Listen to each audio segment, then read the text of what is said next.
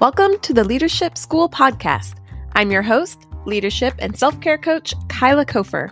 Here at the Leadership School, you'll hear leaders from around the world sharing their stories and expertise on how to lead with balance and integrity.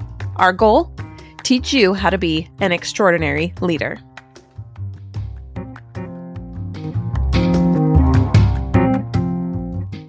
Welcome back, leaders. Today we are talking about confidence. That's right. What it looks like to be and feel confident. We're talking with Minna Taylor, and she tells us how confidence is actually a behavior and an action, a skill that you can learn. It's not a personality trait that we're going to really get into details about what does confidence mean? What does it look like to have confidence? And how do we have confidence in other people, in ourselves? And then how do we actually create this skill this behavior of confidence? What does that look like? Is it necessary for leadership? We cover all of these things and more. This episode does have some very mild, very mild cursing. So if that's something that might bother you, you may want to skip to the next episode. But if not, listen on ahead and enjoy this really entertaining, fun conversation about confidence with Minna Taylor. Welcome, Minna, to the Leadership School podcast. And guest, I'm here with Minna Taylor, and I'm really excited. We're laughing, giggling because of a conversation we just had about her her fun name, and I know how to pronounce it correctly. And I don't really think it's that hard, but you know, sometimes names can be challenging to learn. Anyways, seriously, thank you so much for joining me at Leadership School. I am super excited as always, but super excited about this conversation and talking about confidence because I have actually dealt with a lot of these issues and had to learn and overcome some things. And so excited to hear what your take is on all of that. But welcome. Thank you, Kyla. I'm so happy to be here. I'm super thrilled. Confidence is my favorite subject. I wrote the book on it. So here we are.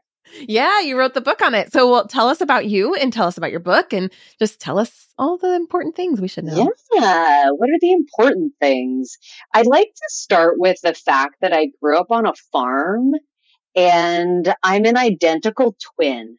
I feel like that sort of frames me in a little bit. And, and here's why specifically. One, growing up on a farm away from people, you're forced to create your own fun. Yes. And so a lot of the work that I do is play based. In fact, most of the work that I do is play based and about storytelling and connection and imagination. And growing up on the farm absolutely fostered that. And having an identical twin means you always had a built in playmate. And so we were yes. always yes anding one another and make believe and dress up. And, and so I think I cultivated the habit of expression and risk taking in terms of my communication right from the get go. So I think that's a huge aspect, a contextual moment of importance to mention. It really is. That's awesome. I spent my middle school years, we called it an acreage. It was three acres. But I remember we had like the woods, we called it, and it was so fun. And I went back and looked later and it's like 10 trees. But we it was like the woods. and it was we just had this huge imagination. It really did cultivate this imagination. That's really cool that you are able to use that and incorporate it into everything you do. I like it. Oh yeah, absolutely. I think it's foundational to who we are, right? Yeah. And so I went to I actually studied to be an actor and I went to NYU. I went to Tisch School of the Arts and I studied with the Atlantic Theater Company. And then I got my master's degree in acting. So I just really doubled down there. Um, I remember when I went to NYU for acting, my dad was like, Hey, do you think that maybe like you can use this for teaching? Like he was definitely like, don't be an actor. And I was like, I'm going to be an actor. I'm never going to teach. And of course, flash forward, you know. Parents always know, they, don't they? They always know. Uh, you know, like, I'm never going to teach. And like now I run a professional development education consulting company. And so my company is called Energize Your Voice. And we used play and acting techniques to inspire really influential storytelling, authentic communication, that sense of you're talking about confidence here. Well, I mean, holy buckets, that is at the core of everything. And I also wrote a book. I'll do a little self promotion here. So that's my book. And it's called The Confident Body, a functional approach to unlocking your full potential. And the core component and what I bring to my private clients and what we take into our corporate space is how do we understand what it is we're seeking to achieve when we envision ourselves in our highest performing expression? So when we think about public speaking, when we think about leadership, when we think about leading a team or engaging in challenging conversation, when we put ourselves in that position, who are we? What is our way of being? How are we behaving? What does our voice feel like? How present to listening are we? And all of those fundamentals can be explored and practiced through play, but ultimately come back to the behaviors of confidence. And so that really wraps up everything it is that we do in my organization and what I do as a coach and facilitator. That's so fun. Okay. So the first thing that comes to mind is you said the behaviors of confidence. So I don't think I've really ever thought of confidence as a behavior. I've always thought confidence was more of like a personality trait or a character trait or but it is a behavior. Talk about this for a minute. Yeah. And I love that you just gave that perception because that is the misguided way in which we have all been conditioned to understand confidence. And so if we think about it as a characteristic, then now it seems like either it's innate, you have it, or you don't. And we define confidence in a very explicit way. So someone who is defined as confident archetypally, if we think about this sort of in the way in which we societally designate someone as confident or unconfident, we look at it as big and bold and broad and uh, hyper expressive and dynamic. And it, that's not everyone. Not everyone will express their authenticity in the same way. So how I like to think about confidence and how I seek to sort of transform our understanding of it is in a way that will inherently democratize it so now it feels like a characteristic that is accessible to all of us because now it becomes a matter of shifting behavior rather than either you have it or you don't. So it's something that we are all capable of accessing because we are all born into it. And let me explain what I mean by that. So when we talk about the behaviors of confidence, confidence in and of itself is not a characteristic. It's a perception. So when we perceive somebody as confident, we are not perceiving confidence. We label it as that. But what we're actually perceiving here, I'm going to ask you to sort of reflect on someone that you, you think about as confident or maybe how you envision yourself stepping into confidence. And a lot of the words I hear are present, authentic, easygoing, right? These are when clients come to me, these are the words that they're using to express how they want to feel in these moments when called to rise to the occasion. So if we now take that as the ex- desired experience rather than confidence as the desired experience, we can break that down very functionally in terms of what's actually taking place. So what that is are deep connection to breathing. So one of the biggest contributors to lack of confidence is short, tight breath in order to now accommodate deep breathing, we need to have a body that is conditioned to be free of tension. So when our body tenses up, our breath is not available to us. What that also indicates now is retraction or a retreating, which indicates a lack of confidence. This is so interesting because I never would have started saying you have to be more confident by breathing. like that's never what I would have said. I would have been like, feel good about yourself, do some internal like affirmations and all of these. I would have never said, just stop and breathe or make sure your body's not tense. Yeah. And here's why, Kyla. This is, I'm so glad you're so here with me. Yeah, you're asking the right questions. Here's why it's important to think about it as breathing versus something that you will into being. Because communication is a physical activity. It is not a theoretical concept. So if we are thinking about it as a physical activity, that then stands to reason we need to access the body in order to imbue confident behavior. So yeah, the confidence is the way that we communicate what we're trying to get across and who we're trying to be. It's not in the way that we're trying to act. It's not just an action, it's a communication. Like there's an outward thing happening. It has to be. It's an inside out activation because again, you cannot control how people see you, but you can control how you show up in that interaction. And so if you're just telling someone to think confidently, well, that may then put them in a position of feeling like they need to fake it. Right. And I hate the term fake it till you make it because that then builds muscle memory around inauthenticity. So rather, let's say show up in that space connected to breath in a body that's free of tension, in a body that is available to vocal and physical expressiveness with the distinct availability to play, which is that intangible space of unpredictability and aliveness. So now if I show up in a space with you and I'm breathing and my body's at ease and I'm sort of, you know, feeling like expressive in my voice and body, it, whether I'm an introvert, an extrovert, whether I'm dynamic or whether I tend to be more simple in my expression, and play is there. Play not being silly, but rather being the most serious activation of self, listening, responding, uh, creative problem solving, strategic decision making, adaptability, agility. And if I show up in a conversation as that being my primary driver of behavior, then confidence will absolutely be perceived. And we see this, Kyla, in leadership. So now if we think about what leadership is, so I went to this conference in Berlin like five years ago and we spent a lot of time talking about a power that could be trusted, specifically in relationship to leadership and corporate America. And so the three behaviors that we said, what is a power that can be trusted is curiosity, generosity, and likability. So those are the qualities of leadership that can ultimately be trusted, which in this shifting landscape is something that is requisite.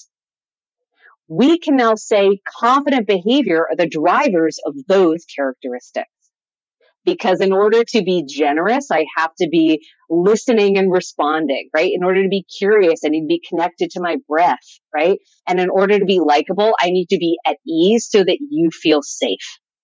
Two things. First, do you feel that you must have confidence to be a leader or that leadership must include confidence? I think leadership must include confidence. But again, if we go off what I've just defined as confidence, then those will enact the behaviors or the qualities of leadership that can be trusted and will ultimately be successful. Now, confidence and leadership, right? So if we are working off of this conditioned archetype of a confident person, that may be a slippery slope into arrogance as leaders if we're not attending to connecting to breath, being free in voice and playing in the space of unpredictability. You know, I've been doing a lot of research on keynote speeches because I'm a keynote speaker. And so I've been watching a lot of keynotes lately just to see how other people are doing it. Like, how can I improve my speaking? I'm watching other speakers, right? So it is really interesting because the one thing I have noticed about the speakers who are uh, experts, who are professionals, who I would look at and go, this was a fantastic keynote speech. They 100% of the time are confident on stage, but it's not just the confident I mean, I, I, don't really like using that word because I want to talk about all the details of what that included. But I, I notice on stage that they interact well, that they're relaxed, that they're playful. So they'll like tell jokes or they'll tell stories or they'll like point out someone in the audience and they'll have that back and forth and it's more a conversation and it feels like you're having a conversation with a friend. And yeah, they do the, the jokes, but they're comfortable in their body. They're comfortable on the stage. It's not forced. It's very interactive. So all of these things that you mentioned, yeah, when I see that in this particular example, it's right there on a stage in front for everybody to see, the people who are the best at this are confident. And in all the terms of the word that you just presented. So I see that playing out. I was just having a conversation with my team earlier today, and I was like, you know, I think what is the difference between how I approach this work and how other people approach this work, because I'm work with speakers all the time, right? And I specifically work with high performers, high achievers, and executives. And why that is, is because what you're experiencing, what you're experiencing when you see keynotes that resonate with you like that, that give you a sense of ease, that you can be an audience that is both engaged and at ease, is that's next level right? And so we go beyond the basics. We are not looking at level one public speaking. So it's really about how do we enact tools and techniques to give not only speakers, but audience members the experience that you're expressing, which is similar to what a team wants to experience from their leadership, which is, you know, what people and, and constituents want to experience from their leaders in, in politics. And all of this is about how do we give this sense of I love that you use this conversational word because that is absolutely what I advocate for. It's, it is an energetic dialogue at the very least, and it should feel conversational in tone. That does not mean casual, but conversational now indicates very distinctly that there is an awareness of other as well as an awareness of self. And I think that is where we get lost sometimes, either as leaders or as public speakers, is making it about us. And so having that conversation piece in there, we can now think, okay, it's not just about me. This has to be a co-creative moment. How do I make that happen? And how do I prepare my body to meet that moment with power? You know, it's so easy to get lost in the, it's about us. I mean, I think every single human has got lost in that at some point. I said something to my husband last night. I said during the event, and it was all about service, public service, and it was for a nonprofit. And I said, man, I just realized halfway through how self centered I am. And he goes, honey, it's okay. We are all self centered. and I went, oh yeah, I guess that's true. I mean, in, in events like that, just draw it out, right? So we, we all have that. But back to your point about this conversation about it being about the other person, eh, it's curious because when we talk about confidence, we're thinking about again ourselves and how we're portraying confidence but it's not what i'm hearing from you is it's not so much about that but about how we're expressing that for other people to trust us. Yeah. So it's different. Just looking at a different angle of the photo or the, the it, exactly. So i think really once we make it about us now and why fear often enters into the picture when we make it about us because now the ego is driving that communication and the ego is so sensitive that it needs to be accepted and the fear of rejection is strong. And so that then puts us into a space of needing to be perfect or control the outcome, which when it comes to human behavior is not realistic because if we're anything, we're infinitely fallible. And so we think we're going to go up there being absolutely perfect when in fact we're controlled and in that control disconnect from our audience because we've made it about them affirming our value rather than being there to generously offer and engage. No, I was going to say what's interesting too is that the more we we can express that confidence in that way, you mentioned that trust, it does generate that trust where people can not only accept what you're saying, but then they want to act on it.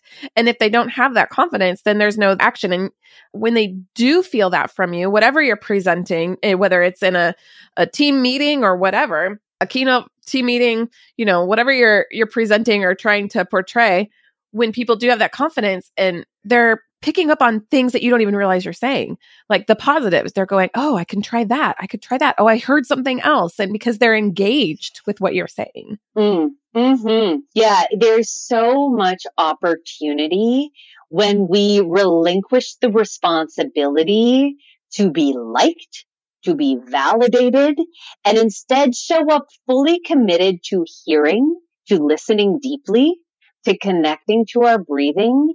And then in that space of connectivity is where the play comes in, right? And again, play is not unserious, right? So it's just about listening, responding. And when people feel seen and heard, even in a public speaking context where it's somewhat unilateral, right? Even in that context, when they feel seen and heard, meaning they have perceived something of what it is you're communicating that touches them in a certain way, then they will be more likely to take action. And influence is, is at the core of that, right? I do a keynote called play is the tool for influence because we really need to think about it as that, right? we are all capable of being change, agents of change. You know, when we have a vision, when we have this notion of how to transform whatever it is we're seeking to transform, we can do that. And how we communicate is at the core of people paying attention. Yeah, absolutely.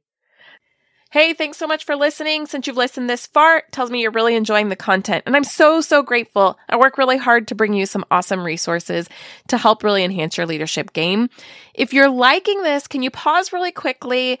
Make sure you're subscribed, but then also share with one person or more people who you think could really benefit from the content.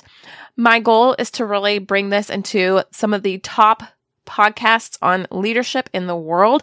And you can help get there and help us grow by sharing this with everyone you know. Thank you so much. I'm glad you're enjoying the episode.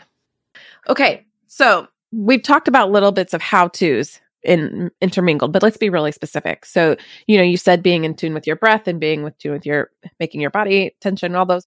But let's talk about okay, so someone's listening in now and they're in leadership roles, whatever roles they're in, and just feeling maybe doubt, insecurity, feeling fear, a lot of these things, not connecting, not building this trust. How do we now think, well, I want to feel more confident. I want to show up more confidently. I'm hearing all of these things. Yeah, but what do I do next? I mean, where do I start? How do I build that confidence in me that portrays confidence and trust and builds those connections, communicates well, all of these things that we're talking about we're always always thinking about a lot of things, right? We're thinking about the next project we've got. We're thinking about me, it's like trying to get the service person in to fix the heat and you know all these little things that we have going on in our life. We're not going to be spending every moment before we have to speak, before we have to present going, okay, I need to go through these checklists of things. But we can start somewhere and and then we can build on that. So let's start show where we need to start and then give the tools for building because people are at different stages. You know? Yep, absolutely. Love this. So it's from start to finish, from curiosity to activation is all outlined in my book. And so I'll talk through sort of what some of that looks like. First of all, because we're talking about muscle memory here, right? how we speak is largely unconscious. We learned to do it a long time ago. And I guarantee you, Kyla, when's the last time you thought about what your tongue was doing? Yeah, I, I don't that often. yeah, I don't. Yeah, most people don't. I think about it all the time. It's almost to an annoying degree, honestly. I don't recommend anyone go to that level. But so the first stage is become conscious to the unconscious. So we need to think about if we are seeking to sort of step into these more confident spaces or increase our leadership capacity, then we need to think, okay, let me observe myself. Let me just observe objectively. So it's not about having an opinion about what you observe. It's not about good, bad, or indifferent. It's simply just fact collecting, fact over feelings. Like, what is it is that I'm doing on a functional level? What do I notice? Exactly. And so a lot of the preparation up to the moment when you actually have to step into a meeting or step on stage, so much of that is dependent upon the habits that you've created leading up to that. So there's a whole process of what's called conscious redirection of use. That's taken from the Alexander technique, which is a movement modality based on the structure of the skeleton. So if we engage in this process called conscious redirection of use, and start now exploring new habits that feel more easygoing, more representative of our essential and authentic self rather than who we have been conditioned to become. Now, okay, let's say all of that has taken place. right. Which doesn't happen like in a day. It, like you said, it's not something that I can sit down and go, I'm going to do this from now on forward. You know, these, these are practices. And then three years from now, you'll realize, oh, you want to tweak it. You want to do it differently or practice it in a different way, or you haven't quite gotten as far as you thought that you had. You know, it's just this evolving thing. yeah, let's be clear. I've been doing this for 20 years and I'm still like, oh, interesting. Right? Yeah. So even if you haven't initiated that, that process of distinct internal curiosity, what you can do right off the bat like whether you are new to the game or whether you're a seasoned professional, two things that you can think about that will transform the way in which you step into that space when called to rise to the occasion. So I want you to think about your tongue, as I mentioned, and your butt. I made a very strange face right then. I threw my hands up and went, wait, what? you want me to think about yeah. my body part? Yeah. Well, uh, correct. Your tongue and your butt. So specifically your anus. I tell people to breathe into their asshole. I don't know if I can say that on your podcast, sure. but okay, sure, why not? Your tongue in your butt. So not tongue in, but tongue and but just so we're clear. So here is it. Sorry, is this PG? You're anyway, totally fine. Let me explain. The tongue piece, here's why. The tongue is the one of the primary mechanisms to the outside world. And so when we think about the mouth, that actually now becomes the threshold of choice. I can create space between that moment of reaction when I'm like, right? Instead, I can now make a wise decision about how to communicate my interiority. It also is about coming up with specific tone and notes to the voice, articulation, rhythm, tempo.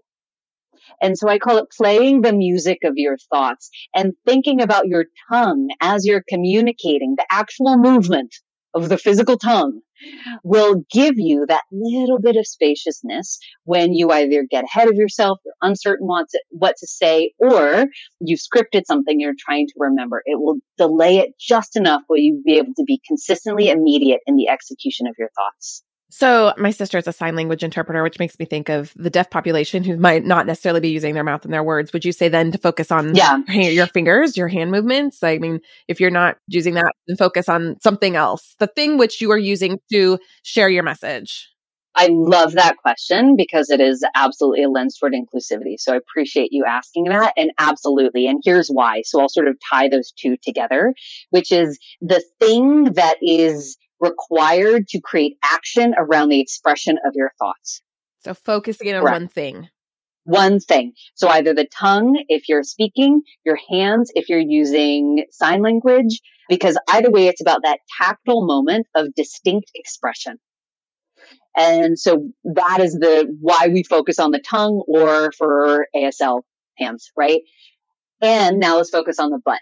So here's why you cannot breathe deeply and clench your butt at the same time. Okay, I'm definitely going to try that right now. yeah, no, I see I see you wanting to and for all of those listening, I like, encourage you to do it as well. Yeah, try to breathe deeply, like clench your butt and then try to take a deep breath. You can't do it. right? It's- and so when we step on stage or when we are called to rise to the occasion in whatever context we find ourselves, if we think about releasing or relaxing the anus, we will inherently drop our breath. Practice yeah. too. Yeah. You, you, yeah. And you talk about the play too. I mean, I cannot talk about this without cracking up because we just don't talk about our butts like that. Really, we just yeah, don't. We, we don't incorporate it into the our thought and in our, in our actions. So it's really. I am all about it. Too. And then that's just relaxing because you're laughing. Correct. Yeah. So it's like right. So I heard this great publisher doing it right. okay. And I know that sounds silly and we don't talk about it a lot, but honestly, it does sound silly. Yeah, because you're just like, think about it. If you relax your anus, all of a sudden you're like, yeah, all right, cool. I'm feeling fine now. Because it, it, what it does like on, on a, on a nervous system level is it lowers the sympathetic, the response of cortisol and of the sympathetic nervous system. So it, it brings you out of fight or flight and brings you back into energetic stasis. So you can more adeptly now enter into equilibrium with your audience. Whether you're doing that in seriousness or with being entertained, because if, if you're serious, you're still going to have the reaction. And if it entertains you, then you're back into that that correct absolutely too. like whether it's in all yeah. sincerity meditation release butt or if it's like i'm gonna release my butt like go for it tongue and butt. Those are the two places that regardless of what stage you're in, if you place your attention there, you will feel more grounded and connected in the moment, which will set you up for success in whatever follows. Wow. So it's when you're able to have these moments of, eh, would you say it's really, it's not the thing that you're reflecting on, you're paying attention to, but is it just that you're allowing yourself to pay attention to your body and kind of center yourself, like be connected to yourself, be connected to your environment, be connected to a moment? That's ultimately what this all leads to. Absolutely. I think why it's important to land on something distinct is because otherwise our thoughts, our sort of internal dialogue may override our presence of the tangible self, the gross body, right? So it's, it's really about bringing our awareness to the gross body, something that feels acute versus general. Yeah. Well, and we talk about that with just, I mean, we're still talking about confidence and leadership with self care. When I talk about self care, I'm always talking about it's your actual, I can touch it, I can feel it body, because we tend to think of self care as like something that we have to do outside of ourselves, but it's just really caring for who you are. And I'm touching my arms as I can do that, you know, just caring for your person. So paying attention to this moment and this thing that that you are and and doing that. So what's next? In what we need to think about. Yeah, yeah, yeah. We're, and you know, we're in this we're in this journey of being in in our confident body, being a confident person, and and leading with confidence. And and really, as we're thinking about leadership, leadership comes in all different shapes and sizes and forms and environments. And you know, you might lead a small group, a large group. I mean, but leadership essentially just you're the person in charge of a of a group, of a story, of a moment, and there are different things required in different leadership positions. But in all of them, if a decision comes about that you have to make, you got to feel confident in making that decision. And so these practices of practicing and leaning into our confidence then in turn helps us when we're making those decisions because we do need people to be able to trust the decisions that we make and we need to trust the decisions that we make i think a lot of times if we're not confident in trusting our own self and our own decisions, we're going to really struggle in portraying that story to other people and getting them to come along. When we think about leadership, if we sort of take in consideration everything we've talked about, and if you happen to hold that title of leader, you cannot take for granted that it will give you certain power or opportunity.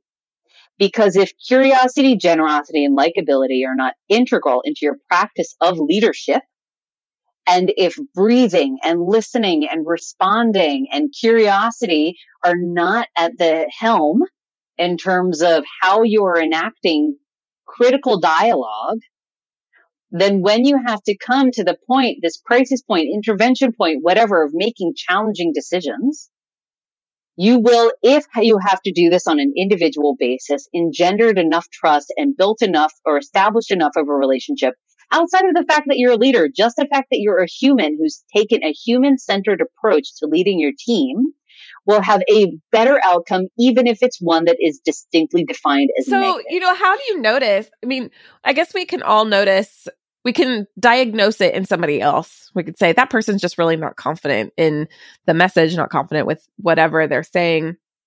How do we notice that about ourselves and be willing to put a little work in and a little effort in, you know? Or when you're saying notice and reflect on who you are and the way you're portraying yourself. I mean, we know, I guess we know if we're not feeling confident about something. I mean, I'm thinking about when I first started this podcast and how unsure I was and insecure about my own voice. And, and I was like, well, we're just going to do it anyways. And the, my confidence grew just in the action and just in the doing of it. And sometimes it's still really hard. You know, there are moments when I'm like, oh man, how am I the one doing this? But because I am, I'm the one doing it. And my confidence does grow with that. But yeah, I'll sort of define distinctly the, the process that you just laid out, which is first you made a decision that you wanted to do something transformational. Then you had to be consistent in engaging in that process of transformation. Then you had to be willing to be vulnerable and take risks, knowing that it would be clunky and imperfect along the way until you got to a point where you felt agile and in flow state and expressive, even in moments of uncertainty. And so that's really the process, right? The hardest part about transformation is remembering that you seek to transform. So it's being consistent about it. So then it becomes routine in terms of holding yourself accountable to the transformation yeah. you're seeking to achieve. I'm thinking when we're in a team and we are noticing in our team that our team is not portraying these behaviors. You can't just go up to somebody and say, you need to be more confident.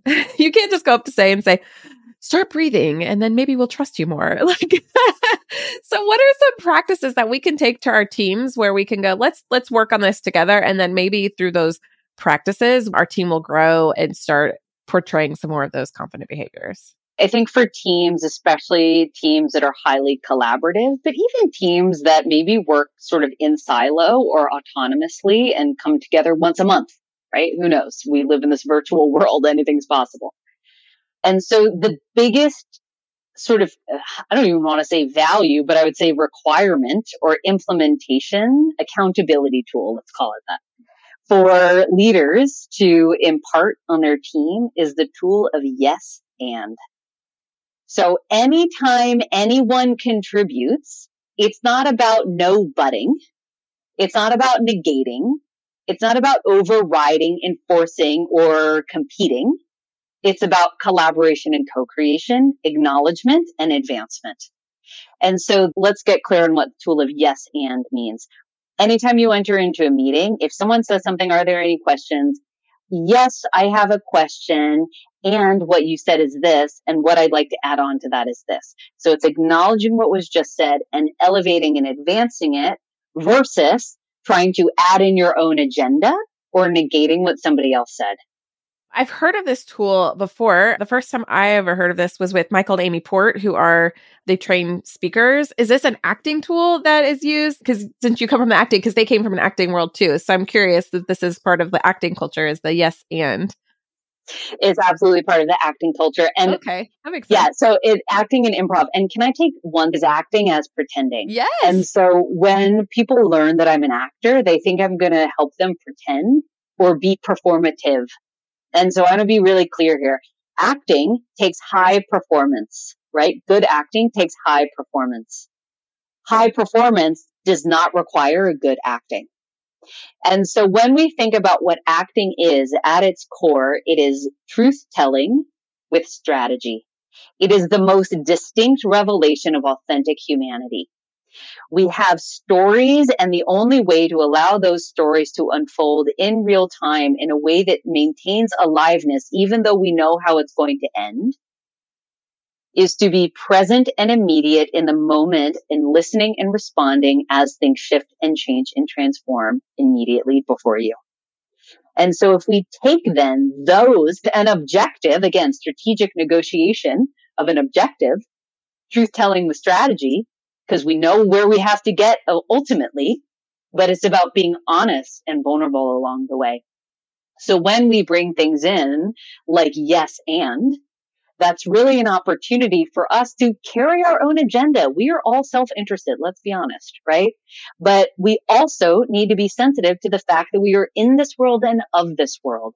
And so yes and is a really simple way to allow that moment to unfold before you while holding true to what it is you're seeking to achieve. Hmm.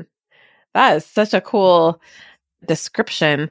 I'm going to be processing that for a minute. It's so interesting as you were explaining it. I just felt the sense of like wonder and awe and like, yeah. yes, and, and so think about it. I trained. I tra- I went all the way through my master's degree. Right, I have a master's degree in acting, and so I train. How I like to think about it is I trained to be the most distinct expression of my human self. That is it. I got rid of everything that was like, this is how I should be. And it's like, this is just who I am. I can be nothing other.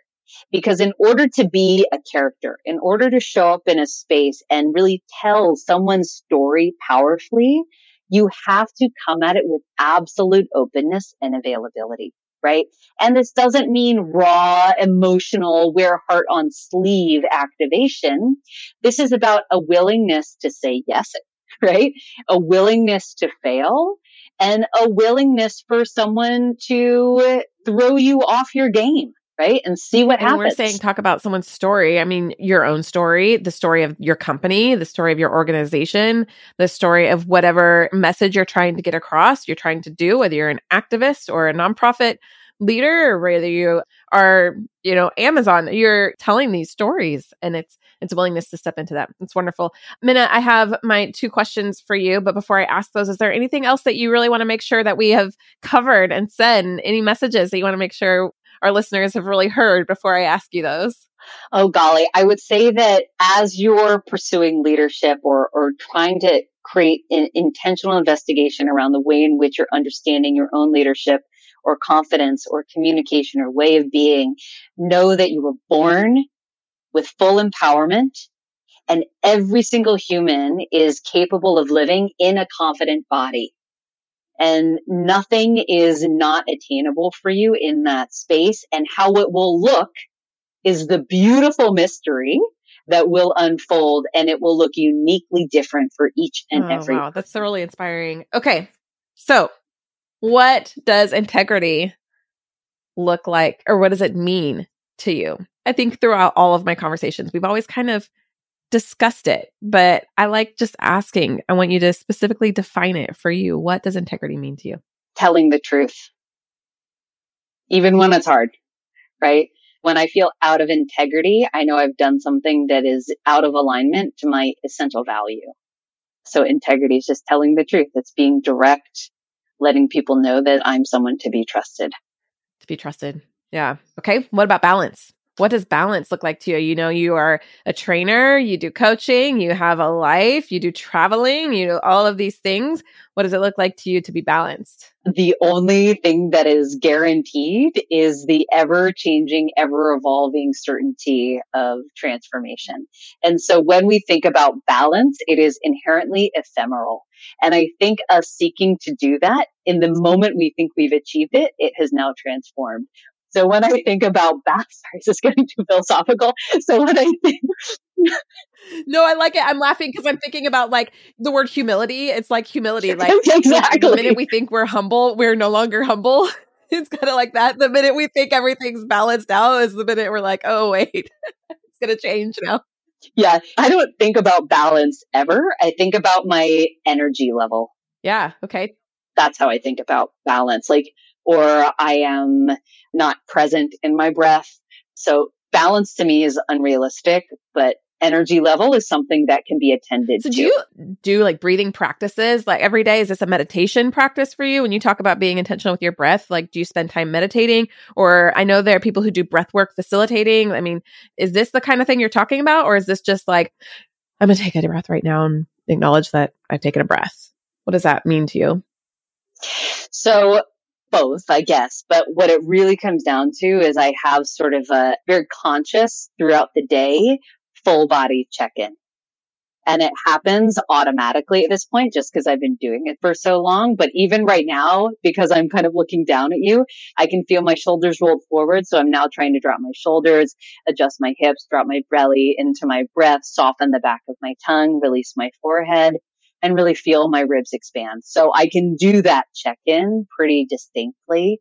And once that's done, once my body is now back to stasis, now I can think to myself, okay, what is my energy level? What, what can I do right now to bring myself back to presence? Maybe presence is a, a better word for me than balance. Okay. And you're doing all of those things almost like subconsciously now because you're not really thinking about them. You're not like taking the moment and having to go through the mental checklist and being distracted from the conversation that we're having. Like you just are naturally doing those things, but it's because you've spent a lot of time practicing and paying attention to those. So you don't really have to think about it as much.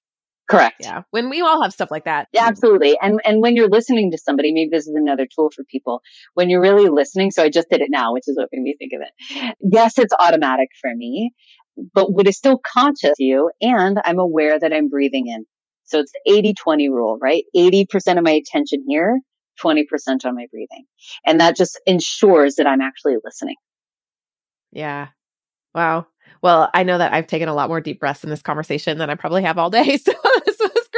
Yay! this is great. Minna, thank you so, so very much. I know all your contact information is going to be in the show notes, but again, you've got your book and you mentioned that. Where else can we find you if we want to work more with you? Yeah, LinkedIn and Instagram are going to be your best bets. Drop into those DMs. I love getting inquiry about this work, but definitely follow me because my content is really about education, right? So you'll landscape. I love that your dad was right, but so were you. You know, you went, your dad encouraged you to go become a teacher. And so you became a teacher, but you did it in your way that that was true to who you were. So you were able to put both of those things together. So way to go, dad. Way to go, Minna. You did both of those things. this is awesome. Thank you so very much. I have loved every minute and I'm going to be thinking about my tongue for the rest of the day. and your butt. Yes. Yeah.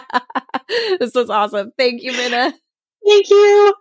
Thank you for joining me on this journey to grow in our leadership.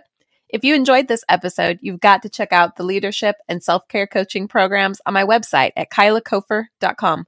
Let's change the world together.